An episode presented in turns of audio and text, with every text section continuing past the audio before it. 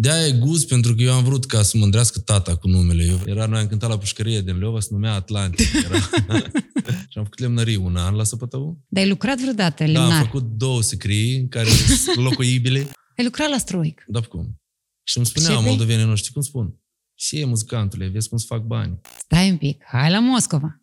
Ascult pe bine, vezi la Moscova. Eu te fac zis, da. Tu știai că tata e mort înainte să-ți spună? Da, zic, tata a murit? El da. Proiectul Lupi. Consider că asta a fost împărtășenie și curățarea mea sufletească. În România, colaborare cu Puia și Andra. Eu deja mă făceam în moșneagă, în cumătru sexual, știi? Eu deveneam cu pânci, la o nuntă. Bine, asta mă rog. Da, eu făceam chestia asta. Dar e fain chestia asta care o faci. Asta e important.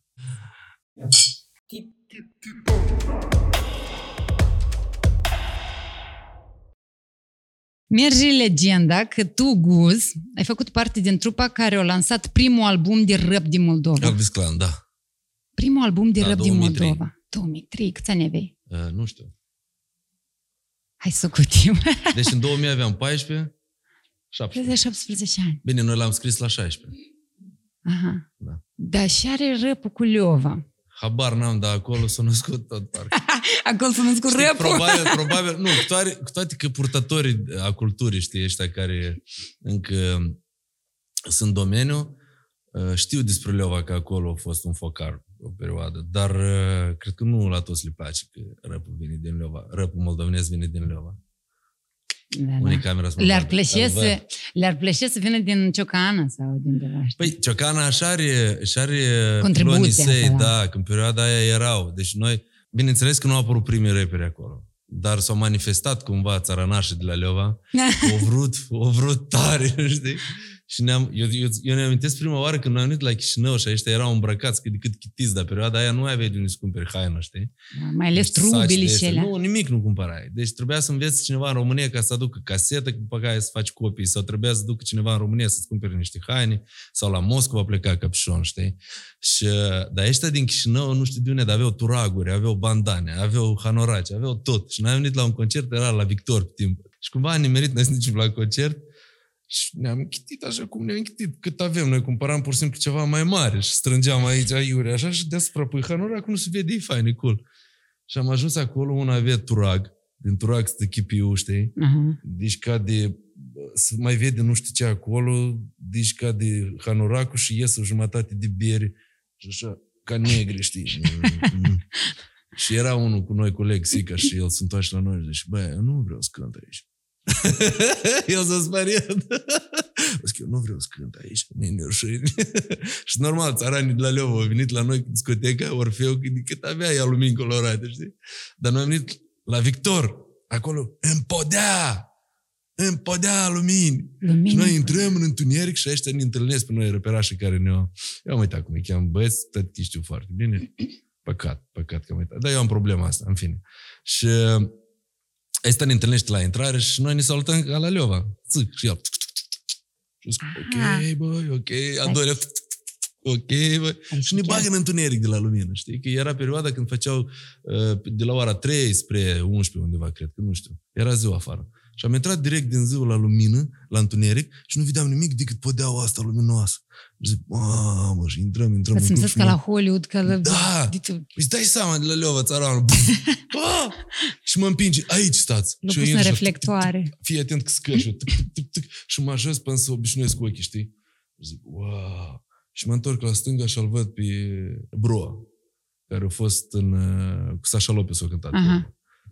Asta a fost prima ieșire în scenă? Nu, nu a fost prima ieșire în scenă. Prima ieșire într-o scenă mai mare, mai serioasă. Ca să înțelegi, noi nici nu am cântat în seara aia. Că eu cu timpul am înțeles că noi pur și simplu ne-au dat la o parte, dar au motivat că s-o descărca crona. What? S-o descărca crona să-mi spui tu, eu nu cânt din cauza că s-o descărca crona la microfon. Și-a spus că s-o descărca crona la microfon. Și n-ați cântat. Da. Dar era fain, acolo era o cultură de hip-hop faină, erau și b-boy-uri, erau... Eu țin minte că mergeam pe un club și unul m-a aninat pe mine și eu am întors bâc, logic, da? Eu de la Leova am întors, eu trebuie să reacționez cumva, că ăsta m-a împins cu umărul și mă întorc și ăsta. Și se învârte vreo 15 ore în cap, s-a învârtit fața mea. Și eu, și mă duc rep de la Capșon și zic, ăștia sunt nebune. Și am povestit toată istoria asta. Afain, e că ești rău, e că ești echipul, e că ești... Aici e rău. Dar și-ai vrut că să întrebi. Nu, eu am vrut să întreb și are rău cu Leova și am vrut să încep o lecție de mai de departe. De unde ai venit tu, din copilărie, tu vrei și tu cântai de mititel, da. Te manifestai acasă cu mama, da, și cu tata. Da, eu eram alentat. Eu eram ăsta. Pe masă cântai. Bineînțeles că, îți dai seama, eu sunt născut pe 1 ianuarie și fiecare revelion era sărbătorit la noi acasă și veneau toți oaspeții la noi și eu, dacă făceam încă școala muzicală, eu ieșeam cu acordeonul, le cântam, ei toți cântau, mă urcau pe scaun, hai Vaniușa, că eu eram Vaniușa până comunismul o dispărut, și hai Vaniușa cântă, hai bla bla bla. Și Vaniușa recita poezii, Vaniușa cânta cestușchi, Vaniușa făcea tot felul de chestii. Și m-am dus la școala muzicală, la acordeon. Și acolo a apărut prima trupă, apropo. Era, noi am cântat la pușcărie din Leova, se numea Atlantic. Era Atlantic, eu eram la acordeon. Noi ne spune că noi facem un rave. Uh-huh. Era acordeon, era clarinet, tobă, pian. Și noi am cântat la pușcărie. Asta a fost fain. Noi ne-am dus cu școala muzicală, o cântat fanfară, o cântat tarafă, o cântat corul, am cântat și noi prin cor, prin taraf, prin fanfară, dar... dragii noștri, nu știu dacă au spus dragii, dar în fine. Pentru că avem o trupă care... Dar era... Înțelegi, noi am găsit instrumente, am găsit orgi vechi. Știi? Orgi. Nu orgii, dar orgi. Vechi. De la orgă. Da, da. Și noi le-am rugat, dați-ne. Și noi am format trupa asta. Eram în clasa a doua la școala muzicală. A doua? La școala muzicală, da. Câți ani ai făcut acordeon? 5 ani. 5 ani, da. Acordeon. Dar eu am lepădat. Deci n-ai documente. Am, stai un pic, așteaptă.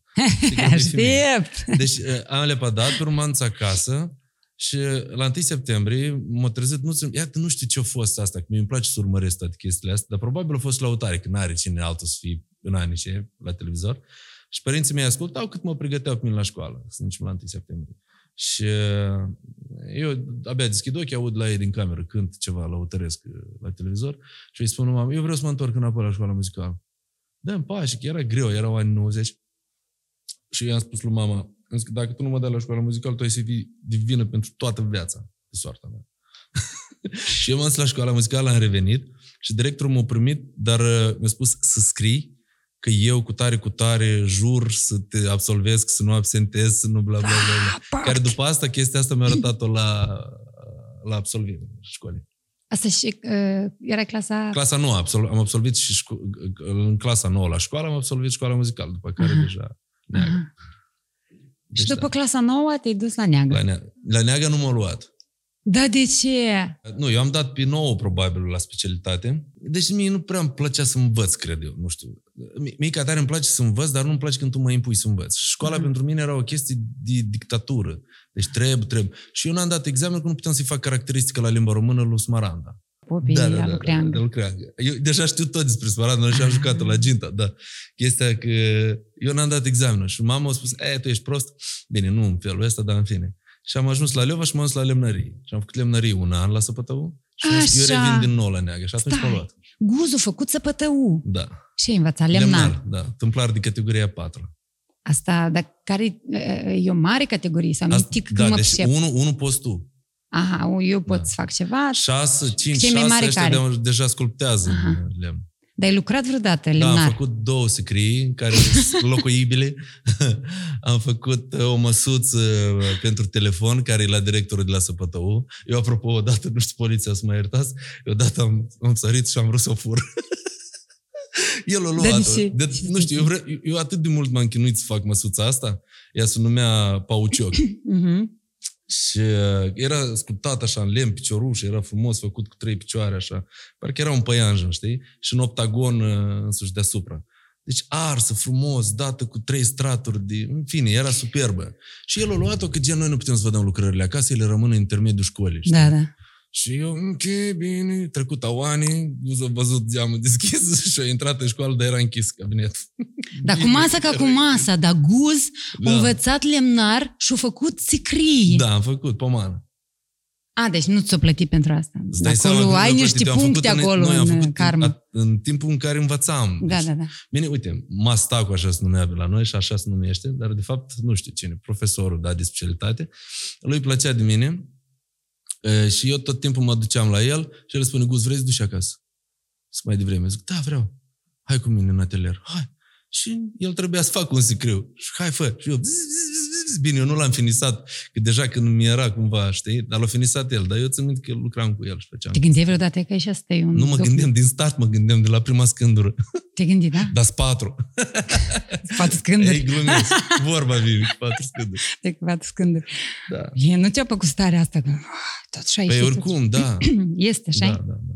Deci, spre exemplu, dacă mie îmi dai să joc undeva într-un film sau în teatru și să mă culc în sicriu, nu vreau. Nu, da, pentru că ea că, de exemplu, Dâmcioc spune că... Nu cred în asta. Da. Nu? Nu cred că, da, că se realizează, asta e joc. Dar eu cred doar în una, că dacă tu intri foarte tare într-un rol, el rămâne pentru că tu îl izvorăști din tine. Și el, tu îți exciți niște calități de aia, știi, rămâne personajul în tine pe alocuri. De exemplu, Verca Serdiucica a spus într-un interviu că după ce a cântat... piesa «Все будет хорошо», la dâns chiar tot a fost ghin. Păi de atâta că el s-a motivat. Adică el, știi că se spune când ți-i frică sau ceva, cântă. Și atunci nu-ți mai este frică sau nu știu ce, sau recită ceva dacă vrei să uiți.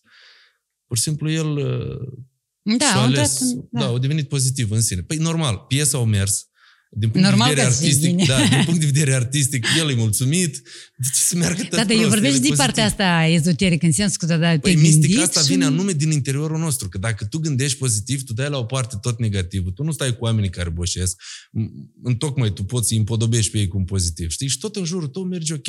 Ca atare, asta e problema vieții noastre, că noi dacă stăm și bocim, la noi la teatru era o femeie, nu-i dau nume, că ea tot spunea, ne s-o ars așa, ne s-o stricat așa, ne s-o stricat așa și început la noi cam să mai arde pe la unul pe la altul ceva. Adică asta atrage, știi? Energie negativă, dacă o dai, ea vine. Și după ce ai făcut lemnărie și ai dat și examenele, tot normal ai făcut sicrii, te duci să încerci încă o dată la neagă. Și ai data asta... Cred că ți-o prinit, ai dat? De data asta mulțumesc, de data asta, îți dai seama că n-am mai învățat, n-am studiat eu limba română ca să dau examenul, dar colega mea deja pe viitor, care mi-a devenit colegă, la examenul lui Cica Macaru, ea tot a avut o formație pe timpuri, acum ea face make-up, adică zic, bravo, mingerea, eu mă mândresc cu colegii mei de la Neagă, ei sunt toți bravo, sunt toți super undeva, deci tu poți să faci cu mulți din ei podcaster. Ea pur și simplu... M-a ajutat și mi-a dat scopii. Adică, asta a fost. Ai copiat și ai intrat. Dar în schimb am dat pe 9,35 probabil examenul de intrare. Dar până la urmă totuși conta specialitatea. Dar oricum, dai și bacalaureatul la colegiul Neagă. Adică de asta trebuie să fii pregătit și la celelalte materii. După Neagă, te-ai dus la Academia de Muzică, Teatru și Arte Plastice. M-am dus la conservator. Am vrut să mă duc la canto academic, dar Munteanu nu m-a luat. Și amu, oare îi pare rău? Tenorul nostru renumit. Știm cine e Munteanu. Nu m-a luat, pentru că era un loc la buget, da? Bugetar, un loc bugetar și eu n-am trecut la loc bugetar pentru că i-a dat la un băiat, în fine, nu contează cu ei. Și eu am zis că... Dar tu ai vrut la buget, că da, bineînțeles. Nu aveau părinții să dea banii atunci, cu toate că nu erau mari. Dar te-ai întâlnit vreodată cu dans? Munteanu? Da. După asta, acum când se... Nu cred că el știe. Nu, îți dai seama, acolo era... El nici nu știa că e... Și te-ai dus la blocul întâi, cum ar fi? Și m-am dus la Ilona Stepan. Nu, m-am dus la Ilona Stepan. Eu până la Academie au trecut ani. Ah, da, eu credeam că e imediat. M-am dus la Ilona Stepan și i-am spus că mai e în cort. Eu, hai, vină. Și zic, hop, m-am dus în cort. Și am stat jumătate de an și mă plictiseam de atât că se repeta practic ceea ce făceam eu la Neagă. Dar Neagă a fost o școală superbă pentru mine. Și mulțumesc ei. Eu o numesc armată de asta, artistică cumva. Și m-am dus și tot m-am plictisit, m-am întors, n-am mai dat un examen, o sesiune, n-am trecut, era cumva... Ți-ți minte că am venit la profesorul meu de specialitate cu o săptămână înainte de examen și el mi-a dat programul și eu... Și l-am dirijat, chestia că l-a dirijat coral învățam. Și el, uite, ai calități bune, de ce nu înveți asta? Și m-a uitat la dânsul. Și ești de porcos, așa cum vorbești urât. Adică nu mi-a creat cumva dragoste. Deci pentru mine e foarte important asta. Nu contează profesor sau ce. Și am spus, dați în pace, nu vreau. Și m-am dus. Și au trecut un an. Și eu nu știu cum, nu mai știam ce să fac. La noi și cu muzica mergea prost, că asta era perioada lui Moara Stricată deja. Și eu scriam albumul solo, deja era foarte plictisitor. Și am venit acasă și am spus lui Katea, lui soția mea, și zic, ating ca să mă duc la conservator înapoi. Și, dar tu mai ai, nu știi... Dar ea era la conservator. Era, da. Ce an era ea atunci când tu, pe tine nu voiau să te iei? Era nu, stai un pic, tablă de onoare. Ea încă nu era, la conservator, era la Neaga, ea termina Neaga. Și eu eram la conservator și am spus că ea, ca nu mai țin minte, era, nu era, nu avea cum să fie. Ea pe urmă a venit. Și te-ai întors. Și m-am întors și am venit la Ilona și mulțumesc ei și am spus, Ilona, mai zic, eu, dar numai în anul întâi nu poți să iau în anul doi, că tu n-ai dat examenele, știi? Deci, da, e în anul întâi. Bine, dar vii? Da, vin mâine, n-am venit.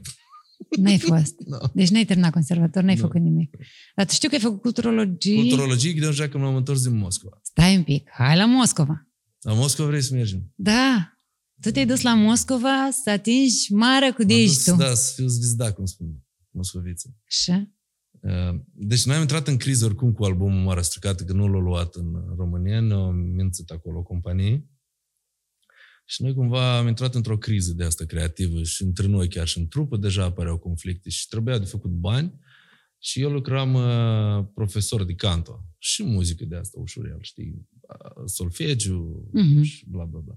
Un pic de teorie. Unde asta predai? Aici, pe undeva, cine mă suna, mă chema. A, cursurile adăugătoare. Cursul, da. Făceam un ban. Mai scriam un text, o chestie, știi? Și venise Andrei Ciuiev de la Domnva. El avea un proiect aici și era Tania, Chioș, Smole. Și mai era Vali Cartier, era un rapper la noi Moldova, nu știu unde pe amu. Mari nu mai ține legătura cu el. Și îi cântau. Și eu venisem, ei știau că eu este un profesor și m-au luat bine că eu să le fiu profesorul lor în trupă. Și bineînțeles, eu le mai corectam chestii, bla, bla, bla, la rap, la...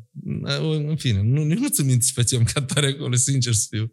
Și odată ei aveau și o trupă și era un check de asta, știi, nu știu, făcut o sesiune, mai cântam, mai improvizam. Și eu eram pe acolo și zic, da, să improvizez. Și asta direct, bă, dar tu și cânti? Eu zic, da, cântă și hai cu noi în trupă, stai, bă, că eu am trupa mea, bă, stai. Și m-au așezat la o masă și mi-au spus, ascult, pe bine, mergem la Moscova, eu te fac zizda, я тебе сделаю звездой, Гуз. Deci ți-o promis mare și sare. Da, и ты потом поможешь своим ребятам, и все, приедут, и бла-бла-бла. Și eu zic, păi, oricum noi stăm într-o stagnare, hai la Moscova.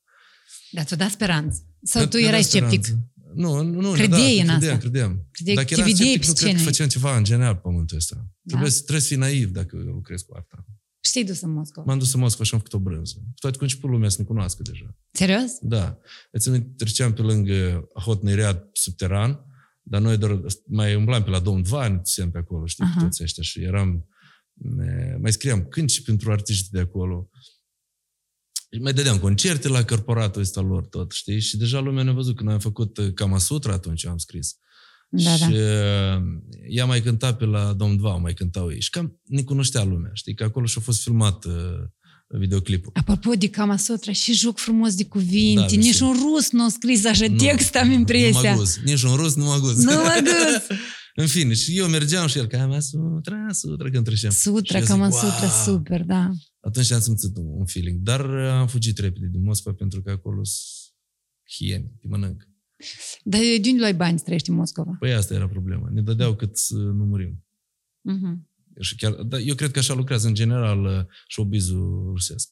Eu după cât am văzut și până în ziua de azi stătau probleme artiștii și răscumpără numele, nu știu cum. Am fost și la Black Star odată, peste o perioadă, m-am dus la dâns și la Maldaia Croft și n-am trecut pentru că m-am mințit pe mine un pic. Acolo erau 3 etape, prima etapă am trecut, fără dor și pate. A doua etapă ne-a spus, ты можешь спеть те же песни, потому что как бы меняется жюри, ты можешь спеть те же песни. Și când am venit era tot pașul, era, știi? Și eu zic, bă, dacă ne-a spus eu că, na, mă, etapă, nu знаю, спасибо, пока. Dar trebuie să cânt 3. Și eu zic, fuck. Eu aveam alte piese. Da. Și ne-a spus, может, тоже эту песню спеть, она классная. Și eu încep să cânt și îi spun, мы знаем эту песню, все, спасибо. Я говорю, у меня есть другие, спасибо. Îmi vine să-i bat. Ți închipe și dezamăgirea. Și a trecut Clava Coca, a trecut încă una, chiar l-am uitat cum o cheamă, dar știu că până când a ajuns Clava Coca și ăsta tatuat pe față. Da. Cum îl cheamă? Am uitat. Iartă-mă, de ce am vrut să spun asta? Că băieții ăștia încheie contractul și contractul presupunea că ei nu știu câți ani lucrează, dar nu primesc niciun bani. Adică iau că... Deci într-o 1000 de euro, după cât am calculat, dacă îi câștigau 1000 de euro, aveau 190 de euro, ceva de genul ăsta. Adică lua foarte mult casă de discuri. Și eu am zis, dar super că n-am trecut. Deci nu ai avut niciun regret că era... Nu, eu nu pot să mă împac cu asta. Pentru că Eu nu vreau să jignesc nicio companie de genul ăsta, dar eu sunt de acord la 50-50 ca impresariat. Dar nici de cum să mă abordez pe mine ca pe o prostituată. Da. Cum ai luat decizia? Gata, las Moscova, am plecat. Am luat decizia cu Katea. Katea m-a convins. Pentru că eu paralel lucram chelner. Lucram chelner și pe alocuri plecam în Italia să lucrez la construcții, pentru că tata voia să-mi facă soggiorno, chestii de astea, știi? Acte, să am și o acte în Europa. Ai lucrat la Stroic. Da, cum? Și îmi spuneau moldovenii noștri, cum spun? Și ei, muzicantule, vezi cum se fac bani. Mai ții legătura cu nașa? Nu, aveam unul care trebuia să-mi dea 70 de euro și nu mi-a dat și eu pe adnaclasnic era. Și eu pe adnaclasnic când îl vedem în on, știi, zic, bă, dă 70 de euro și el, hop, ies. Și am vreo 2 ani așa l-am chinuit. Gine că ai trecut tu și ne-ai rămas acolo. Și asta am venit acasă. Eu eram în Italia și Katea îmi spune, bă, eu vreau să fac de mă un business în Moscova, să-ți schid ceva, să lepă de cântatul. Și Katea îmi spune, dar totuși cântăm, poate. Eu zic, da, poate cântăm, dar unii să cânți. Eu zic, tăți scaziul prin prejur. Și zic, nu, hai să cântăm, vrei acasă. Eu zic, dar tu înveți. M-am săturat. Ea nu vrea să înveți acolo. Era foarte aiurea, cumva, știi? Cu toate că era interesant, dar ea nu asta a vrut. Da. Știi, se transforma într-o chestie de asta. Boring. Da, și eu a spus, nu, eu fix asta pot să învăț și la Chișinău, știi? Eu zic, da, dar tu ai să intri în anul tăi. Da, pofic. Nu, era grea, perioada era foarte grea la Moscova. Păi câți ani aveți atunci? Tu ești aveam 22, ea minus 3 ani. Era sunt niște copii, da. Practic. Și ai venit tu acasă și aici te-ai simțit acasă. Când te simți acasă, starea foarte mult contează. Apropo, eu chiar am simțit starea asta de acasă, pentru că în Moscova noi îmblam fără acte. Și când m-am întors acasă, eu vedeam troica asta lui Stalin, cum spunea tata, polițiștii ăștia 3. Și treceam troica asta lui Stalin. Dacă o vedeam la Moscova, eu încercam să merg ca un moscovit, să am accentul ăsta de moscovit, chestii, știi? Da.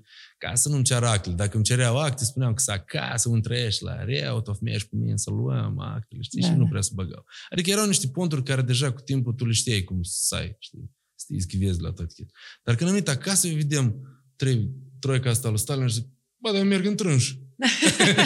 Eu mă duc în trânș. Eu să acasă să nu fac. Și viteza era cu totul altfel. La noi viteza e foarte lentă. Cel puțin atunci am simțit. La Moscova tot e repede. Aici tot e lent și zic, wow. Și reușesc să mă... Timpul atât de lent și stăteam, zic, mamă, ce de greu. Și m-am dus, deja am intrat la Academie, la... Culturologie. Pentru că, ca te-au spus, dacă ne-am întors, poate înveți ceva. Ei nu-i plăcea chestia asta, că eu deja mă fășeam în moșneagă, în cumătru sexual, știi? Eu deveneam cu pânci, la o nuntă, era cumătru sexual. Era, da. Numai de rus. Asta e un termen care să rămână în istorie, cu mătru sexual, da. De aici... Nu, este metrosexual și este cu mătru sexual. Asta sunt mujicanii de la anunț. Ei sunt sacourile cele frumușeli care pocnesc. Și să amintești la facultate, la Academie de Arte? Academie de Arte mi-a plăcut foarte mult, pentru că am avut o pauză foarte mare de învățat, dar eu am învățat mult până atunci. Și zic, mame, vreau să învăț. Și mi-era chiar interesant, chiar umblam la ore. Da. Dar a fost fain pentru mine, pentru că în perioada aia eu... Ne s-a deschis multe căi în Moldova, în general. Da. Eu am venit, am făcut deja, am început să fac de nou muzică, noi am început să facem concerte cu Capșon, eu am început să fac albumul solo, s-a pornit Buburuza, Pim Pampo, toate chestiile. Da, astea. Da, până la asta au fost bărbați... Bărbați Păbiții, asta era Mara Străcat. Da, asta, atunci înainte din Moscova. Da. Era Mara Străcat, Bărbați Păbiții, Haide tat nu mă bate, erau hitoajele. Da, și publicul tău... Era și el care seamănă cu tine? Nu seamănă cu tine, publicul tău. Nu, publicul meu seamănă cu mine. Nu mai seamănă. Pe asta, da. Probabil. Deci, da, să ajungem o leacă mai încolo la asta. Eu vreau să întreb despre, o leacă încă despre Academie de Arte.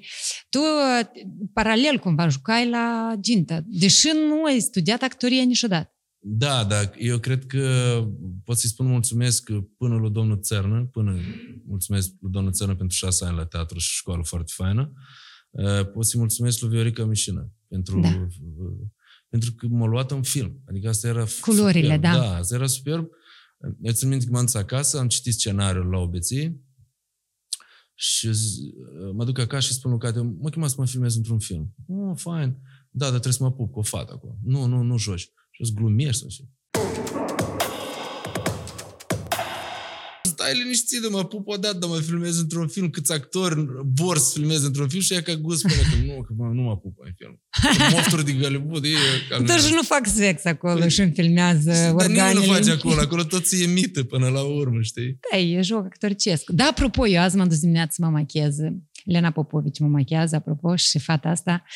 Eu comunic cu oamenii care mă ajută. Băieți, dar e ca vine Guz, cam și interesant pentru voi, știi? Nu neapărat că nu sunt inspirată și nu știu, dar oamenii, important și oamenii vor, știi? Eu nu pot știu. Și vor ceva, că mi se pare că nu sunt interesant.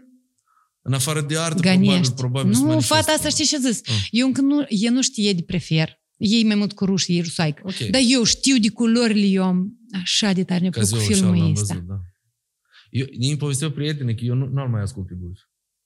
Care erau la premieră sau undeva, știi? Și, hai, stai Guz, da. Eu nu vreau să-l mai ascult. Da, de ce? Că l-a văzut pe Andrei în Culorile. Ah, ei, da.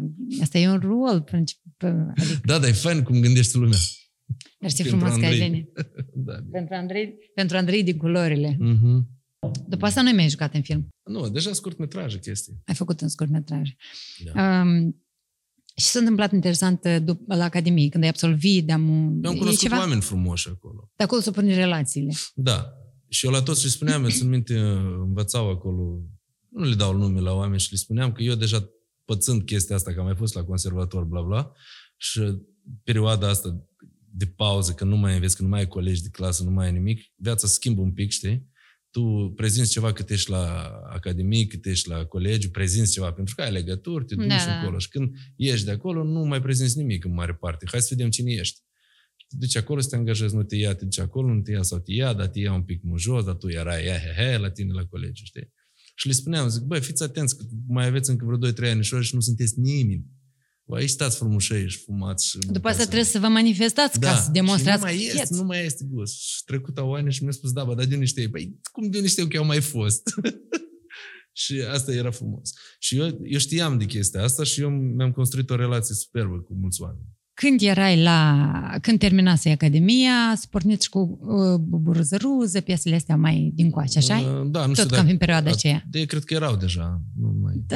Plus minus, Academia, sfârșitul Academiei. Da, da, da. Ai spus un pic despre Katea și eu tot vreau să-ți spun și ține o minte atunci când noi am băut odată într-un apartament al lui Ivan. Da, Usate. Țin minte, da, e un Usate. N-a jucat mafia. Da.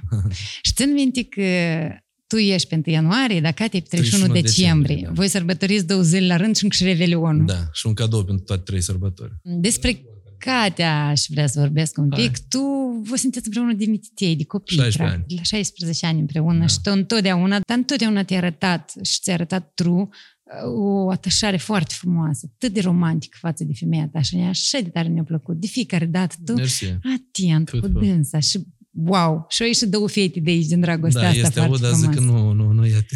Cum ai cunoscut-o? La Neaga, simplu. Ea un an întreg mă urmărea la Neaga, dar eu nu observam, că eram așa. Și primul când am încercat, la un moment dat, un prieten de-a meu, un coleg, a spus că, băi, este o fetiță frumușică, îmi place dansa. A spus că, da, bravo. Zic, vrei să o arăt? Zic, da, arată. Și el nu arată asta. Zic, asta? Zic, ok. Ai fost tu la când te arăta de dansa. Da, și după aia cu Mariana Bulcanu, da, solistă operă națională, noi a fost, nu știu cum mai e. Și mergând, ea stătea pe o bancă cu o colegă de-a ei și zic, da, hai pe acolo, vreau să o salut pe fetiță și pe un merg. Zic, hai. Și eu, Și nu deci mai departe. Nu, stai un pic, și nu ce mai departe. Și Mariana îmi spune, băi, dar pe asta, schișul după din. Și zic, da, ce? Sunt femeie, nu știu ce spun. Da? Și eu zic, yes. Și primul deja m-am apropiat, bla, bla, bla, și atât. Și ați fost împreună mereu după asta. Da, a fost pentru mine, a fost ceva nou, eu niciodată n-am văzut chestiile astea, nu le-am simțit niciodată. De-aia la mulți prieteni de-a mei îi spun că am prieteni care nu-și găsesc jumătatea, știi? Și eu mă întreabă, băi, Guz, nu mai știu ce și cum. Și eu zic, băi, poate tu nu cauți acolo unde cauți, poate îți schimbă-ți gusturile. Adică nu te mai uita acolo unde întotdeauna îți întoarci capul, știi? Da. Uite în altă parte, pentru că la mine așa s-a întâmplat. Deci eu nu o vedeam. Până ne-a arătat altcineva și zic, oh, înțelegi? Și eu nu știam cum să mă comport, era o chestie disfială. Încă eu m-am învățat cu de-astea. Și era mai finuță, mai calmă. Da. Și eu nu știam deloc, habar n-aveam cum să fac. Te-a schimbat relația cu ea? Îți dai seama. Clar că m-a schimbat. Mult. Din relația voastră s-au născut două fetițe gemene. Da. Așa. Sofia și Alisa. Să fie sănătoasă, să foarte frumoasă. Le văd în blog, într-un vlog și care a devenit foarte popular în timp. Cine le-a încurajat să facă vlogging? Două fetițe gemene, fetițele lui Guz fac vlog. Ele nu le-am încurajat, ne-am încurajat noi pe noi să facem ceva cu ele în scop de ca să crească cumva creative, știi? Uh-huh. Eu nu știu dacă cred în totalitate în școală și în sistemul de învățământ, decât în sistemul de învățământ personal pentru fiecare ar fi superb, pentru că în mare parte dacă învățăm toți într-o școală, devenim toți într-un fel până la urmă, știi? Și eu nu vreau să le bag cu deasă la nimic, dar le arăt tot. Mm-hmm. Și ele au oportunități mai multe din care să aleagă opțiuni, să zic așa. Da, uite, le dau camera să filmeze, le dau hai să pictăm, hai să modelăm, hai să facem blog. Dar cum se numește oamenii care se uit la podcast vor să vadă blogul fetiților tale? Sofia și Alisa, simplu, dar noi nu-l mai facem pentru că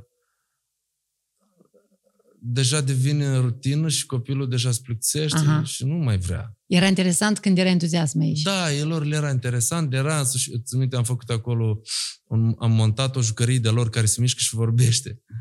Și ele când au văzut vlogul, dar cum așa? Zic că ei, voi când dormiți, el vorbește, că el se tem de voi. Cum se tem de noi? Era un șoc de asta. De se mișcă.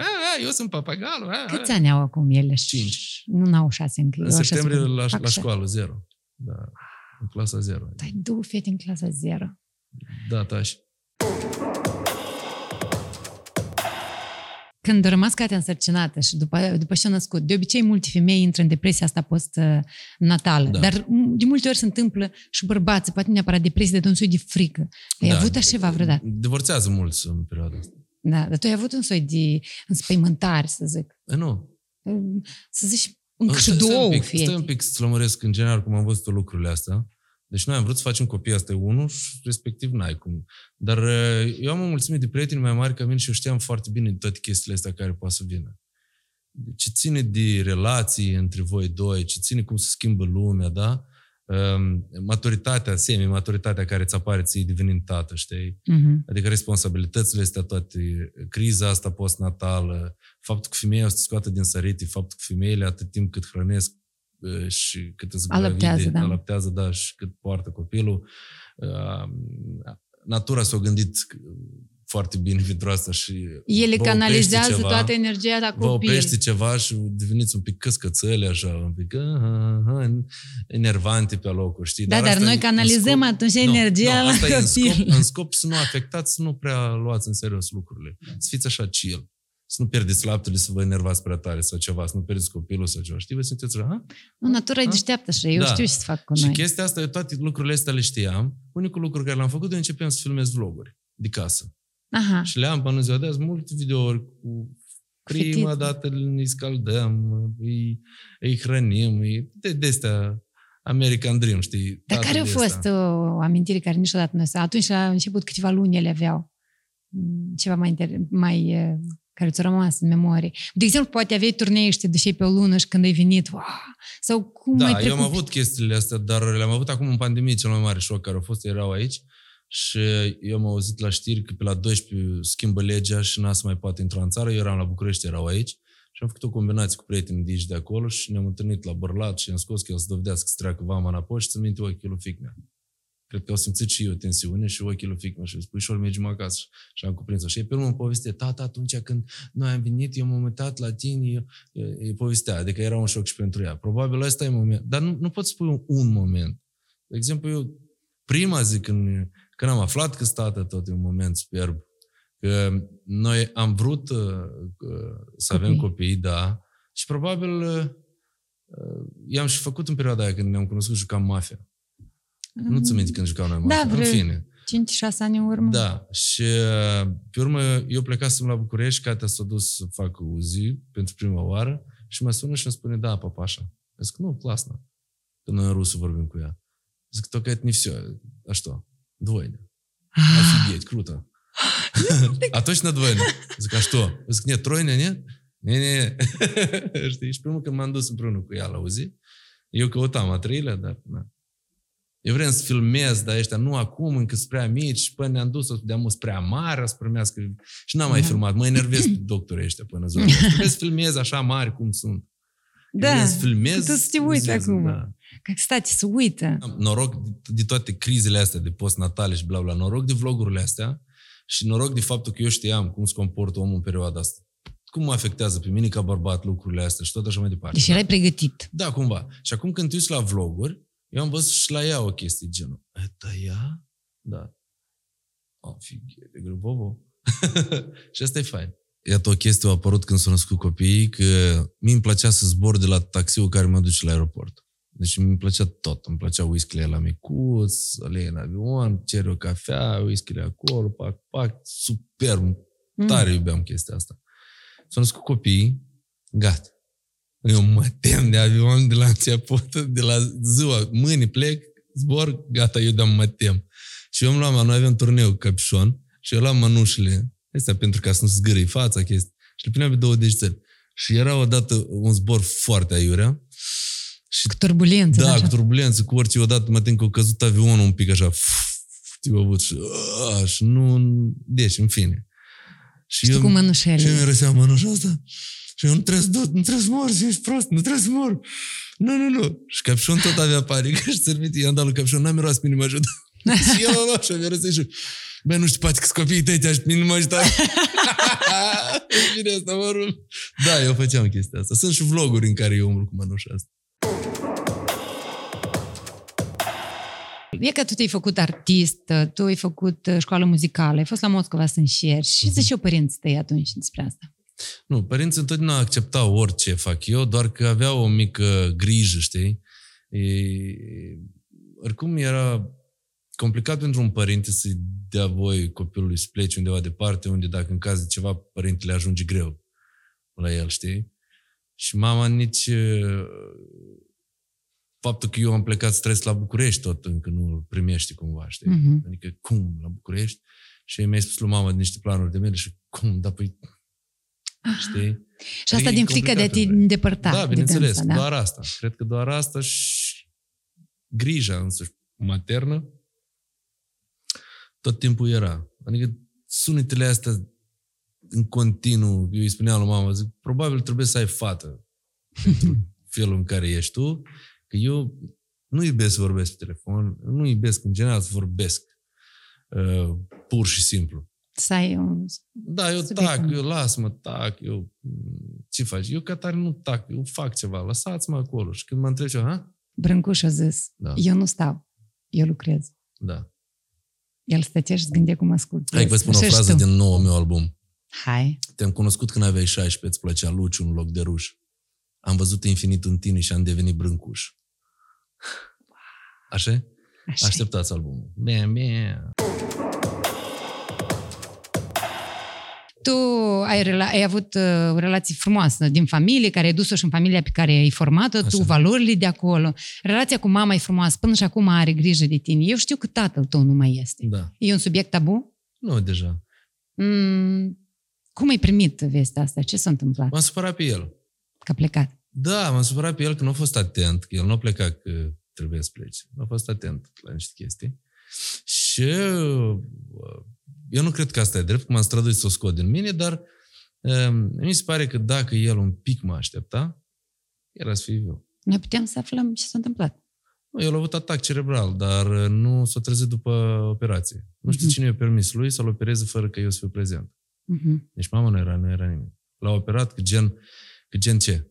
Că gen arde, că gen ce arde. Da, ți-i glucoză, nu știu, nu mă pricep în asta, dar țineți-l până să văd eu. Poate nu vă trebuie la voi să-l operați, la Leova. Poate îl duceam aici undeva. Tu erai la București? Da, și eu vineam. Și el în drum a murit. Am aflat la vamă, vărmea. Dar am simțit. Și vărmea m-a întâlnit la vamă și îi spun, tu n-ai vrut să vorbești cu mine că tata e mort? Și el, da. El ținea, nu știa cum să spună. Tu știai că tata e mort înainte să-ți spună? Da. Zic, tata a murit? Și el, da. Ești clar că drumul până la Leo a fost... Eu nu știam cum să reacționez. Da. Și am simțit. Bine, apar chestii mistice în perioada aia, la toți, dacă s-atenți. Și ora era exact, eu am observat. M-am uitat la lună, mergând în autocar, m-am uitat la lună, și cum m-am uitat la lună și m-am uitat și zic, nu, și m-am uitat repede la ceas. Și asta era ora, că nu s-a trezit. Te-ai venit acasă? Te-ai dus la spital? Bineînțeles că nu l-am putut lua, l-am luat peste noapte. Deja mi-a luat dus în sicriu, îmbrăcat, tot frumos, m-am cumpărat. Erai singur sau cu Katea? Da, singur. Katea nu era? Nu, Katea era cu copiii. La București? Nu, era la Chișinău, doar eu m-am dus la București să mă pornesc, scriu primul album, Colecționez suflete. Colecționez suflete. Da. Și mai știu o chestie, știu că poate nu e frumos că prea mult mai descoperi, dar eu știu că tu singur l-ai înmormântat. Bine, cu neamuri de alături, dar fără mama. Mama era departe, nu putea să vină, pentru că dacă venea mama, tot ce au lucrat ei amândoi se ducea pe apa sâmbetei. Și uite, chiar îi teama asta. Și mama a spus, eu trebuie să rămân. Nu pot. Dar au fost fratele lui tata, au fost. Au fost rudele, dar nu a fost mama. Da. Ei, îi vine, crede? Nu știu, nu cred. Cred că îl caut așa prea mult. Da, pentru că eu n-am fost la mormântarea lui bunicul meu și lui cumăiatul meu, care o stimam foarte mult. Și eu încă mă gândesc la ei și, să-i sun? Nu. Dar nu așa cum tata. Tata știu că n-al mai sun. Pentru că știți cum la noi, în cultură sau nu știu, este chestia asta că vine răposatul și a rămas bun. În perioada de 40 de zile. Este, da? Și știu că mi-am luat rămas bun cu el. Bine, mie mi se pare că asta noi vrem. Oamenii ne-am creat așa un cult și noi ne luăm rămas bun cu ei și noi îi visăm și bla bla, nu mai vine niciun suflet, niciun... Cum l-ai visat? L-am visat că a venit și m-a întrebat că eu am murit, dar noi în rusă vorbeam. Zic că eu am murit, zic da. Și cum am murit? Zic că Iurea ai murit. Eram frumos, zic nu. El era operat, nu era frumos. Și zic, păi, și tu unii mi-ai îngropat. Dar eu l-am îngropat deasupra la mormântul mamei lui. Eu așa am decis atunci. În brațe la mama. Da, pentru că el nu a fost hrănit chept. El era micuț, știa multe chestii. Și înainte de moarte, el a fost la cimitir să găsească mormintele, că el tot venise din Italia. Și toate mormintele le-au găsit pe al mama nu. Și mi s-a părut că asta da. Și multe cap la cap s-au legat și eu am întrebat părinții, e posibil așa? Da, e posibil. Atunci așa facem. Și gata. Mulți nu vroiau, aveau niște dubii, dar eu m-am făcut o față pătrată, zic, tata a murit, ai înțeles? Tine a murit fratele, nu contează, mie tata a murit, eu decid. Și acolo și-a fost. Tu ai avut o cădere? Da, a fost după, prima noapte când a fost în mormânt. Că eu n-am vrut să o dorm și m-am dus să beau o cafea cu sora lui. Și deci fizic, bărbații asta știu, dar probabil și femeile știu, fizic genunchii s-au muiat. S-au muiat tare genunchii și am început un leșun de ăsta și îi spuneam lui Vărne, zic, ceva se întâmplă, boi, hai, eu nu pot să merg, ceva se întâmplă. Și noi ne-am dus și prima am ajuns acasă, chestii și la un moment dat eu am întrebat, dar arde lumina? Și ai vedere. Eu zic, unde ăsta se criu, arde lumina? Nu știu, sunați. Și lumânarea aia, știi, care la noi, într-o tradiție, spirala asta a veșnicii, era stânsă și zic, aprindeți-o. Dar de unde știut că nu arde? Nu știu. Wow. Și eu am prins lumânare și eu am luat... Dar nu, că noi chiar ne-am dus acolo, că nu era nimeni, dormea frațul, Dumnezeu să alert că a murit peste 3 luni. Și eu m-am dus, am aprins lumânarea asta în camera unde sta sicriu, am luat un pumn de lumânări, pâine și m-am dus la fratele lui acasă și toată noaptea am stat, aprindeam lumânări. Dar când am aprins lumânarea asta, am început să mă gâdile tot corpul și râdeam ca prostul. Așa ai reacționat, Da. Nu râdeai că așa. Nu, pur și simplu aveam un de asta. Dar știu, eu realizam chestiile astea. Le realizam că ceva se întâmplă și nu controlez deloc eu. Tata mea tot a murit când eu aveam 19 ani și sora mea tot nu a putut să vină. Și ea, atunci nu erau telefoane și receptorul la fix, ea spune, pune de rog receptorul lângă dânsul și asta așa de dureră. Mama a spus, dar mi-a spus că i-am alungat pe toți de la privechi și ea mi-a dat, m-a sunat și ea vorbea cu mine și eu șopteam lui la ureche. Și atunci eu am simțit, bine, Asta a fost o chestie care eu am captat momentul ăsta foarte bine și după aia când a murit mama ei, eu eram la București, trebuia să jucăm la Nottara spectacolul și mă sună mama și spune, bunică a murit, eu eram la hotel și zic ok și am lămurit tot care e chestia, că mama deja era acasă și îi spune, tu nu vii? Nu pot. Că nu aveam dublor, nu aveam nimic, știi? Nu pot. Păi eu ce fac? Păi îți spun ce faci, te duci așa. Da, mă, știi ei. Da. Și în momentul ăla, adică toate momentele astea două, eu am simțit în vocea mamei, atunci când vorbea cu tata, am simțit, nu mama că vorbește, dar vorbește fetița lui tata. Adică fata cu care se întâlne tata. Da. Și când a murit mama ei, am simțit o fetiță mică, care a murit mama și are nevoie de ajutor. Și așa am scris tânăra mama, de fapt. Cum trec toate experiențele ce învață prin ce facem. Dar scopul a fost ca să-i las la fetele mele. Eu oricum las să asculte muzica mea, că se schimbă muzica foarte repede, dar cel puțin poezia pe care am scris-o acolo, să o ia, să o aibă aici în cap. Și să gândească foarte bine la niște lucruri, că dacă citește printre rânduri, să înțeleagă ce am avut în vedere. Totuși ai rupt. Te-ai chinuit mulți ani. Înseamnă că idealul tău e mai înalt decât așa. Dar tu ai rupt, tu ai reușit să ajungi în România, ți-ai dorit să ajungi și ai ajuns. Da. La Teatru Nottara în București, de la Ginta Latină din Chișinău. Nu e ceva ușor. Cu Ginta Latină. Păi da, dar te-ai dus la Nottara. Da. Ne pare că tu ai depășit niște, să zic așa, tu ai ajuns să îndeplinești niște mofturi, dorințe, maxim. Da, și nu mai am entuziasmul ăla să demonstrezi nimănui nimic și asta afectează arta. Probabil este asta. De ce ți-a părut entuziasmul? Pentru că mie mi se pare că omul de artă, el vrea cuiva ceva să-i demonstreze. Manifestul lui oricum. Vine, se trage din copilărie sau de undeva, vrea să-i lămărească generației lui că el prezintă ceva sau nu știu, vrea să se manifeste. Și eu probabil nu mai vreau nimănui nici să-i lămăresc. Eu la toți le spun, la ziua de naștere, toți spun sănătate, bla, bla, bla, eu spun entuziasm. Că dacă ai sănătate, ai talent, ai tot, dar n-ai entuziasm, nu faci nimic. Pentru că tu tot ce ai făcut din entuziasm. Da. Și când dispare entuziasmul, nu-i vesel. Pentru ce? Adică cui să-i demonstrez? Eu pot, eu știu că pot. Ce să-i demonstrez? Sau la ăștia 100 de oameni care stau la concert? Probabil unii fac altfel, că există și segmentul ăsta de business și asta e produs. Da. Deci au făcut din artă produs, vrei, nu vrei. Societatea ne obligă niște chestii, noi avem nevoie de bani, bla, bla, bla. Da. Dar dacă nu ai entuziasm, asta te mănâncă. Asta te mănâncă. În România, colaborare cu Puia și Andra. Da. Cu și unii din cei mai mari artiști din România. Ce ai simțit când ai ajuns să colaborezi cu dânsul? Chestiile astea vin întotdeauna când de mult mai sunt nimic. Da? Da. Că dacă ne uităm noi de aici, wow, cu Andra și Puia. Da, eu am observat asta. Că eu când am făcut cu La Familia pentru prima oară, da, era fain. Eu spuneam că, uite, am făcut cu La Familia. Dar, pe urmă, lucrurile...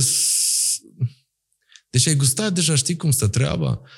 Și oamenii, și deja oamenii la tine se uită altfel. Deci eu m-am prins cu oameni care zilnic vorbeam și ei mă abordează deja altfel și stau și mă gândesc, dar dacă eu eram răzvează de asta umflată, atunci tu te mei să vorbești cu mine sau cum n-am înțeles?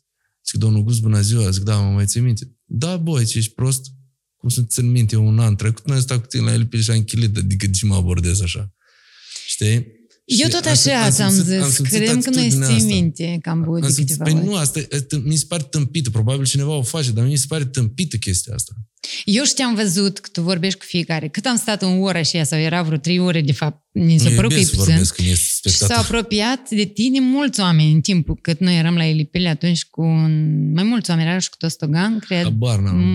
Mai mulți oameni. Deci s-au apropiat de tine mulți oameni și tu cu fiecare ai vorbit atât de drăguț și de... Nu toată lumea face asta.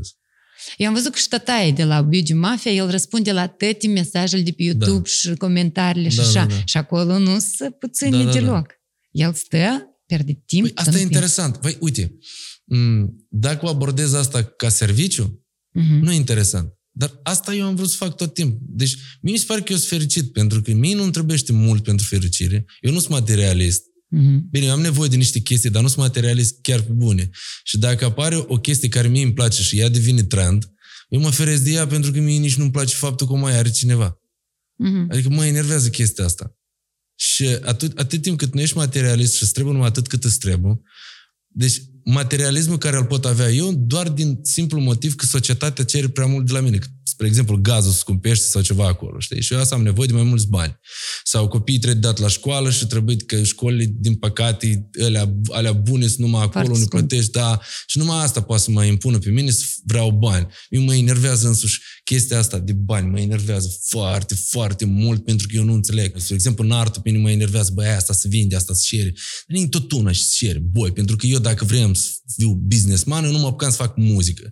În cazul ăsta, dar eu mă apuc și fac un business, fac bani, dar muzica o fac. Mm-hmm. Păi aia vorbești prostii, tu guzi oricum vrei, cânti oricum vrei, ca să te asculti în multă lume, să-ți cumperi CD-urile. Băi, tu nu înțelegi. Eu vreau, pentru că orice artist vrea recunoștință. Faptul că îmi cumpără CD-ul, asta e recunoștință. Da. Dar și nu vreau. Da, și mie, eu mă supăr când eu lucrez la o piesă foarte mult și depui în ea efort și lași un pic de suflet, practic te destăienui, îți pui niște secrete de-a tale, practic golii Carol, știi, chestia asta. Tu te arăți. Și unul vine și face bla bla bla. Și asta nu fac aluzii la Morgenstern, că eu respect pe el.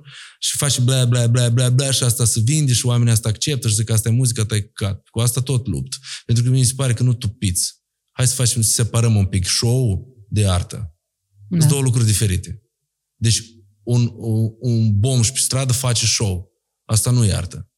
Dar au fost oameni în perioada aceea când ți-a fost greu, când trebuie să te duci să faci troică, să zic, băi, ce faci muzică, să te dezastri? Da, de vreo câteva ori am vrut să o las, dar nu pot să o las. Adică eu chiar dacă să las muzica, eu o să o fac pentru mine. Adică... Da, oameni care să te demotiveze, ești liniștiește. Ești... Au fost mulți, dar ăștia te motivează, nu te demotivează. Depinde, sunt oameni care se motivează de la chestii negative, alții cad jos. Diferite temperamente. Nu știu, dacă... Bine, eu sunt Capricorn și din câte am observat, Capricornul, dacă îl lauzi, îl face mai mult. Dacă nu îl lauzi, nu faci nimic. Deci eu recunoștința are nevoie. Deci tu ai nevoie de recunoștință. De recunoștință, bineînțeles. Și da, mă supăr când nu primesc recunoștință. Mă supăr foarte tare. Podcastul ăsta trebuie să ajungă doar la câteva episoade pentru că ne trebuie pentru examen să dau dizertația. Dar da. Pentru că eu am primit atât de multe cuvinte frumoase, și nu frumoasă, ce bine ai făcut, dar chiar pe bune cu argumente, eu am continuat. Și eu tot de asta. Trebuie să continui, pentru că asta e frumos. Mulțumesc. Să continui. Hai să vorbim un pic despre proiectul Lupi. Alt proiect frumos, deci teatru. Da. Guz, da. Prefer piesele cu Andra și Puia. Și ne ducem la proiectul Lupi. Acolo unde tu ești un lup care... Când spui urle urât, nu. E ca urle. E urlet de cel artistic. Uh-huh. Și Alex Calancea data trecută a vorbit atât de frumos despre prezența ta în proiectul ăsta cu Lupii, că eu am zis că dacă Lupii sunt în Chișinău, înseamnă că și Guz în Chișinău și-l prind și te-am prins. Cum ai intrat în proiect? Cum ai te contactat prima dată cu Calancea? Păi, uite, Calancea a povestit la interviu că el și-a creat un band care acompania artiști. Da. Și s-a primit așa cum acompania și pe mine la un moment dat. Și așa ne-am legat noi cumva. Adică asta a fost primul pas, când ne-am cunoscut. După care au mai fost concerte prin piață, încolo, încoașă, și el acompania. Și la un moment dat lui trebuia un solist și eu lucram atunci la teatru și el deja dacă mă știa și noi cumva ne-am legat, am mai stat la vreo 2-3 pahare și el vine și spune: Guz, hai, nu vrei să cânti cu mine? Eu zic, băi, se poate, dar eu nu prea iubesc cover-uri. Mm-hmm. Zic, eu nu prea iubesc cover-uri în sine, în general, nu-mi place să învăț, când dar nu mi se dau. Mi se dau greu pentru că e altă logică, e altă gândire, e alt pas. Dar hai să încercăm măcar un pic până vine solistul, să întoarce solistul nostru și bla bla bla. Eu asta plătesc chestii și zic, hai, dar nu știu, hai eu înșier. Nu-mi place niciodată, adică o chestie care e că ne apucăm să facem ceva și hai lucrăm și gata, responsabilitate, ta, mie asta mă sperie în general. Și hai să încercăm. Și primele erau tare tâmpite, că până l-am prins pe Alex în general cum lucrează. Nu ca toată lumea lucrează. Adică el e foarte impulsiv, el e foarte rapid, el e foarte improvizează repede. noi am început să facem cover-uri folclorice, chestii, știi? Și era o perioadă, nu mint cum s-au aranjat lucrurile astea și zic, băi, scriem ceva de nostru, să avem ceva de nostru, cumva au apărut la gândul ăsta. Și zic, hai să scriem. Și eu am plecat să-mi cu teatru la Putna și tata era perioada când tata deja nu mai era și eu mai aveam criza asta, că oricum un an am bolit cu ideea asta, dar deja cântam cu ei. Și când m-am dus la Putna, am scris Inimă sălbatică pe un demo de-a lui și ca idee, eu îl numesc portretul meu, pentru că eu consider că prin textul ăsta m-am maturizat. Adică lupul care, inimă sălbatică, singură, buimatică, gen maturitate când copilul... Mie îmi pare că totuși devii bărbat atunci când îl pierzi pe bărbatul din familia ta. Și dacă eu nu am frați, nu am nimic și tata era ăla pe care stătea pe umerii lui tot... Nu atunci când se nasc copiii tăi, nu atunci când te căsătorești, dar devii bărbat anume atunci când tu ești bărbatul familiei tale, capul familiei. În general, toate problemele le rezolvi deja tu. Și tata, dacă mi le-a lăsat mie, și eu am spus că lupul ăsta se trage la haită, vrea deja, are răbdarea lui taică, și tot, bla, bla, adică toate chestiile astea, știi? Răbdarea lui maică, și, în fine. Nu-mi vine text acum. Și eu consider că asta a fost împărtășenie și curățarea mea sufletească și prinirea faptului că tata nu mai este. Și adăugând textul ăsta, cântând asta mai departe, eu am simțit că, dar eu mă regăsesc în proiectul ăsta. Și eu consider că anume Inimă sălbatică a pus amprenta că eu am proiectul meu personal, dar nu pot nici fără Lupi, pentru că Lupii au ceva de-a meu foarte personal lăsat acolo. Dar se vede că tu depui mult suflet acolo. Da, și oamenii te iubesc. Eu am primit foarte multe... În sensul, oamenii cu care lucrez la București, eu zis, păi te cheamă-l pe Guz, uite, l-ai chemat Calancea, noi tare iubim pe Calancea, cheamă-l și pe Guz și cheamă-i, te rog, și pe... Adică oamenii de acolo vă știu, da, pe voi și au venit cu... E faină chestia asta, doar că eu deja mă pierd foarte tare când lumea mă sună, dar dumneavoastră puteți să veniți să cântați la nuntă sau la cumătrii, știi, și eu zic, da, eu pot să vin, dar voi de ce mă chemați? Știi, adică voi ce vreți? Lupii sau pe mine mă vreți Guz? Că sunt lucruri diferite. Știi, i-am spus și lui Alex, hai să specificăm deja când cânti cu mine, scrie Lupii Calancea cu Guz. Da, da, da. Pentru ca lumea să înțeleagă că aici Guz se joacă în Lupii, dar Guz e altceva, în general, ca proiect, știi? Da, da, da. Da, iată, ideea asta tare mă chinuie pentru că lumea mă cheamă și am avut situații când m-a chemat pe mine, dar cântați asta, așa e, Mărărița, spre exemplu, sau nu știu ție, știi, iau de asta, că Mărărița a fost cazul. Și zic, păi Mărărița e cu Lupii. Zic, păi da, dar dumneavoastră ce? Dumneavoastră e Guz. Și eu zic, ce-ți fac acum? Zic, eu nu cânt de astea. Pentru Mărărița mi-i întreb Calancea bând. Nu? Înțelegi, eu n-am stare, n-am bas. Eu ia că am venit cu sticul sau cu muzicanții mei, știi? Muzicienii mei și noi cântăm cei ce cântă Guz. Și de-aia eu tot timpul îi întreb, specificați ce vreți. Vă vrem și pe dumneavoastră, dar vrem și cu Lupii. Nu, specificați ce vreți. Da, important. Ce vreți de la mine? Apoi ca să spunem, deci sunt două proiecte separate, Guz și Guz cu Lupii. Le spui, dar omul, da, noi înțelegem, da. Dar veniți, știi? Și vii și... Nu le dai Mărărița și e super. Ora 19:02, băieți. Am o chestie foarte importantă să te întreb. Mine mă enervează la podcastul ăsta că el se termină repede. Știi că mie îmi place până dimineață să beau și să vorbim? Care au fost cele mai mari dezamăgiri și lucruri triste pe care le-ai întâlnit la începuturile tale în România? Eu pot spun. Dezamăgirea e faptul că când a apărut Preferul, toată lumea așteaptă de la mine Prefer 2, Prefer 3, Prefer 4, Prefer 5. Asta mă enervează. Deci nu mai merge nimic, trebuie Prefer. Eu am trimis câteva demo-uri ca să fac feat-uri și lumea, le trimiteam demo-uri și spuneau, dar nu, noi am crezut ceva de genul Prefer, dar nu, de asta nu vrem. Și am înțeles că eu nu mai vreau feat-uri cu nimeni, că asta e bătaie de cap. E bătaie foarte mare de cap și probleme la contract, la chestii și pe urmă, deci nu-mi place deloc. Eu am înțeles, ok, bine, am făcut feat-urile astea care le-am făcut și probabil să mai fac cu oamenii ăștia feat-uri și probabil să mai fac cândva un feat, dar mie mă enervează însuși birocrația. Pentru că feat-ul, eu am crescut așa, noi făceam feat din respect, nu că din respect sună iurea, din respect cât și din respect. N-al ajut pe nimeni, nu ne ajutăm, dar chestia e că acolo așa se abordează. Adică vreau un feat cu tine. Păi, pentru ce mi-e asta? A, am înțeles. Mm-hmm. Știi? Adică eu vreau un fit pentru că mie mi se pare că o să fie foarte interesant. Nu neg faptul, bineînțeles, că așa, dar nu poți, adică eu chiar gândesc așa, dar bineînțeles că lumea spune, ei, bați capul, oricum tu vrei un fit cu cineva mare ca să audă de tine. Bă, joacă și asta, bineînțeles. Că vrei să joci șah, bine joacă cu ăla care e mai puternic, dar ideea în sine totuși nu vine întâi, eu nu stau și mă gândesc, bă, cine e pival că fac cu el fit? Mm-hmm. Sunt mulți pivali, dar nu fac cu el fit. Ca să rezonezi cu omul trebuie. Spre exemplu, acum sunt pival toți maniliștii, ce vreau să fac cu maniliștii fit? Eu nu vreau să fac... Dar ascultă, apropo, maniele, sau invers întrebarea. Există foarte mulți oameni care zic, fu, maniele, nu. Deci nu fu maniele, nici fu maniele, dar nici nu asculți. Nu, eu nu le ascult. Nu ascult, n-am acasă o manea, adică eu, era cândva asta, numele tău de azi îl voi uita. Cândva de mult, da. Cândva de mult și ăsta mi s-a părut fain până înțelege eu că există așa un stil de muzică. Mi se părea că asta e doar o piesă. Da, da. Într-un stil așa mai cumva, dar mi-mi plăcea textul, îmi plăcea cum el cântă. Bă, ce voce are ăla!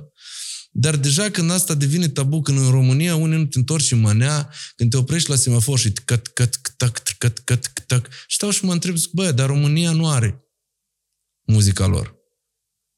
Din păcate, ea o are. Dar că toată maneaua asta o distrus cultura și nu vreau să superi niciun manelist pe mine și niciun ascultător de manea. Dar eu mă adresez însuși la oamenii care ascultă genul meu de muzică. Păi maneliști au câștigat. Asta vreau să vă spun. De ce? Pentru că noi nu promovăm muzica care ne place. Noi promovăm și în trend. Da. Dar în trend îi și este. Da, în trend îi și vor îi și. Am vrut să te întreb despre... Tu ai zis, mă enervează. Ai folosit cuvântul mă enervează desori. Tu ești nervos? Da. Și cum îți manifesti nervii? Țâp. Nu mă urle. Nu, eu nu bat. Nu bați? Dar te-a bătut cineva vreodată? Da, cum? Povestește-ne cum a fost o bătaie de asta crutaia. O bătaie crutaia? Cât pumni ai mâncat? Ai fost în spital? Nu le-am numărat. Nu, n-am fost în spital. Nu am mâncat bătaie de asta. Nu. Mâncat. Dar ai căutat-o? Cred că logic. Să o iei după... după Zeeland. Da, după Zeeland să o iei. Da, am atras-o. Ai atras-o? Da, cum? Dar Nu, n-am fost în bătăie de asta. Bine, noi am fost perioada aia pe la Strelj, dar nu a fost Strelcă. Cum era 90, spune Strelcă. Și noi eram pitiuși și pe noi ne-au ascuns în colo. Ți-am minte că aveam o bâtă. Dar băieții au vorbit, s-au clarificat și s-a terminat bătaia. Nu a fost bătaie. Dar m-am dus la Strelcă. Ți-ți prost. La 12 ani și câte 13 ani m-am dus la Strelcă. Și cați băi acolo, băi prostule. Și ăștia încă ne-au mai spus, erau deștepți. Dacă vezi că noi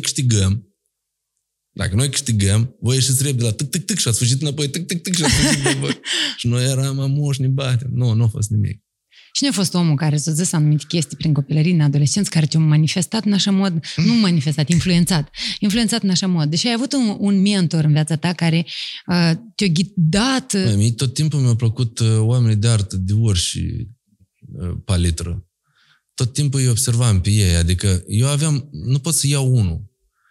Eu foarte mult am crescut și îl mulțumesc la trupele de rap în anii 90 din România. Ceea ce era Mafia, Paraziții și La Familia. Le mulțumesc pentru faptul că ei mi-au lămurit că, bă, poți face rap și în română. Ceea ce eu credeam că e imposibil.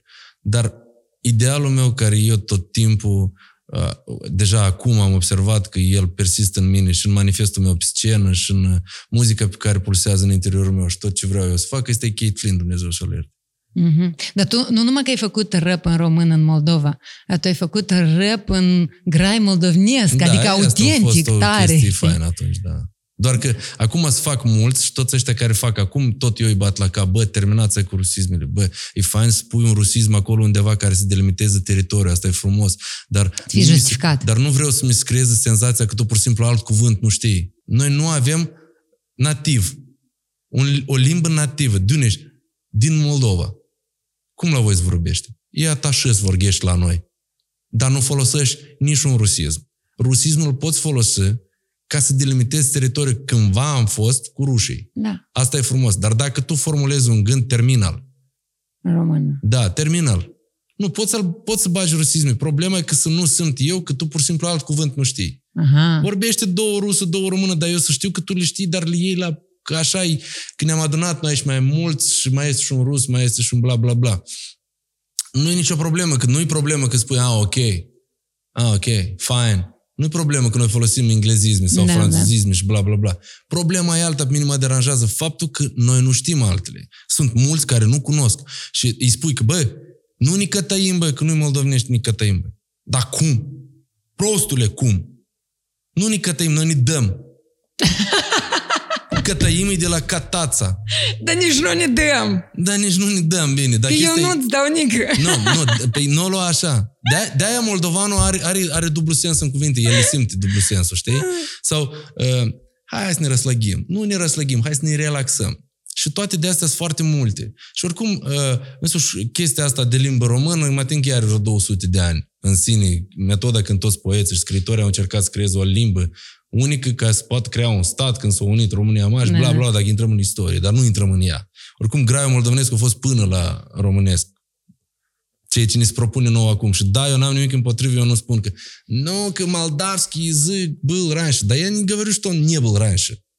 Я говорю на данный момент у нас в Конституции румынский язык и вот. Русский. Да, второй круто. Язык. Почему мы не разговариваем на этих языках? А ты знаешь только один. Бог с тобой, выбирай один язык, без проблем. Мне все равно, я с тобой разговариваю. Dar problema cea mai mare e faptul că noi avem război în aceste două limbi. Noi avem război în limbile astea două. Deci noi avem pro-rus, pro-român și avem în mijloc, nu-i clar și știi, când am trec pista și eu cu tine, și că nu, și că noi ne-am cătăit cu dânsul și cătărim quartier. Eu m-am dăgăvărit cu teolca și ei să-și cătărim quartiera. Bună dimineața. Știi, bună dimineața. Și ai spus, eu îi românești, mam, săi și gata. Dar restul, teolca și ei m-am dăgăvărit. Oi, bratan. Ce important amul pentru tine? Pentru mine? Da. Habar n-am ce important amul pentru mine. Habar n-am. Eu trebuie să fac albumul ăsta și parcă nici nu vreau să-l fac pur și simplu. Vreau să-l fac cumva. Habar n-am ce pentru mine. Nu știu ce. Amul ăsta să mă gândesc. Toate chestiile astea care vin de la sine în viața unui om, eu nu le consider importante. Ele pur și simplu vin. Ele fără dor și poate trebuie să le faci. Dar ce e important pentru mine ca un egoist? Dar noi toți suntem egoiști. E logic. Dar, și narcisiști și egoiști. Da. Restul noi inhibăm sau educăm chestia asta sau naravul ăsta. Dar... Cum zici Paul Olteanu, dacă l-ai ascultat vreodată, este un tip care face un podcast în România și zice că elefantul este parte de creiera noastră care e cei mai vechi, adică din perioada când ne era teamă că dacă rămânem singuri în trib, nimeni încă... Ok, că elefantul are memorie bună. Da. Și călărețul, care e acum mai... care poți să controleze situația. Te-ai enervat pe șoferul de la rutier sau de la microbuz că nu știu ce au făcut. Ți-au zis, du-te mai în fund, du-te mai în spate. Dar tu nu iei la pumni, pentru că tu ai rațiunea asta care te liniștește. Da? Asta e călăreț. Da, și depinde și trezești în tine, elefant sau călăreț. Dacă tu dai drumul la elefant, scoate în evidență, atunci, da, super tare eu îl iubesc pe acest Paul Olteanu. Eu le-aș compara în general ceea ce-i Satana și Sfântul Duh. Apropo, tu ești credincios? Credincios, dar nu religios, probabil. Crezi în Dumnezeu? Da, bineînțeles. În viața după moarte? În viața după... Băi, mie mi se pare foarte straniu să termin tot aici. Numai că mie mi se pare foarte straniu când ți-ți pare că se întâmplă aici și important. Deci eu abordez viața ca un supermarket care eu am intrat cu un coș și mi-adun marfă. Și depinde de mine cu ce marfă să ies din supermarketul ăsta. În care să te duci pe lumea cealaltă. Nu contează, e lume sau e altceva. Nu trebuie să o gândim deloc. Și de aici și mai bine să-ți iei din lumea asta. În capul tău, cam cum se pentru întâmplă. Că e personal la fiecare. Da, să zic și, da, unii formulează că puncte la karmă, da? Cam tot asta ar fi. Marfa asta ar însemna în cazul tău. Nu cred că marfa e karmă, nu. Deci dacă vrei să vorbim despre... Nu e ezoteric, nici nu e mistică, nu știu ce e asta, în fine, nu contează. Dacă vrei să vorbim pe tema asta, e simplu. Uite, noi avem corpul ăsta, deci corpul ăsta nouă nu ne aparține. Există legi pe pământul ăsta care nu le-a creat nimeni decât noi înșine. Ne le-am creat. De ce? Pentru ca să nu ne... Omorăm unul pe altul. Sau chestii, da. Venite de la mulți diferiți proroci. perioada lor. Și respectiv, corpul ăsta e foarte... E păcat să-ți bagi piciorul în corpul ăsta, pentru că nu e tău, nu ți-l-o dați să-l folosești. De ce ne-a trebuit el nou? Pentru că să putem folosi pământul ăsta. Materializare. Da. Pentru că de-aia copilul când se naște, el se sperie că are mână și tu îi arăți. Asta e mânuța ta. El cade cu mâna pe față și plânge. Aaaa! Și arăți, băi, prostuțule, asta e mâna ta. Și zice, a, mâna mea, da, hai să ne matore ca chestii și ne învățăm. Ce faci cu mâna? Dar el, apuci. Cine e el? Deci el nu este corpul este lui. El este unul acolo care a intrat în corpul ăsta. Înțelegi? Și sufletul la bază e prost. E prost! Dar prost în sensul simplu. În sensul foarte ușor. Și și marfa asta nu e karmă. Marfa asta e experiența pe care tu o ai ca suflet. Pentru ca să capeți experiență pe pământul ăsta, tu ai nevoie de uneltele pământului. Uneltele pământului, atât mâna ta, piciorul tău, mirosul tău, auzul tău, să auzi cum sună, să miroși cum miroasă. Și tu capiți experiență. Cât mai multe să afli și cât mai multe să știi. Nu contează, tot n-ai să știi, dar cât mai multe să știi, cu atât mai fain o să fie. Deci tu o să ai experiență mai mult și atât. Wow! Pentru asta și trebuie entuziasm. Și nu e atât de... Păi, aici îți apare entuziasmul. Dar entuziasm, când îți vorbeam de entuziasm, să mai cânt. Oare nu mai trebuie experiența asta? Adică ce mai poți să învăț? Da, mai sunt alte nivele, dar ele deja sunt la nivel de business, sunt la nivel de show mai mare, metode mai întoarse, hituri mai voluminoase sau mai asta. Te cunoaște mai mult lume și experiența, cum trăiești tu cu asta când te cunoaște o mulțime de oameni și nu poți să te duci să cumperi ceva sau nu știu ce, știi? Mie îmi place că mine lumea nu mă cunoaște pe stradă. Mai ales când i-am dat barba jos, lumea nu mă cunoaște pe stradă. Undeva eu stau și mă gândesc, bă, de ce nu mă cunoașteți? Dar undeva stau și mă gândesc, bă, dar voi și nu mă cunoașteți. Și eu pot strâng la copii. Știi, ca un moșneac de la prost. Pot să fac chestiile. Dar nu cred că strigi la fetele tale. Efectiv nu cred. Cum? Eu azi i-am dat, chiar am certat-o. Ea s-a supărat. Dar n-ai cum să nu faci asta. Pentru că e neastâmpărată. Și trebuie cumva stâmpărarea asta. Și eu am înțeles o chestie. Eu nu le bat, nu le fac nimic, dar eu le scutur, le închid acolo, și ea plânge că e femeie și iese tata asta și mă vine tata și o cuprinde. E spărat așa. Da, m-am spărat. Dar ce e cu tine? Nu vezi că tu ai făcut asta? Nu-i frumos. Ugeți, mama plânge. Vezi că noi îmi doare capul de-am obosăm. Și da, înțeleg. N-ai să faci. Nu mai fac. Oricum o să facă.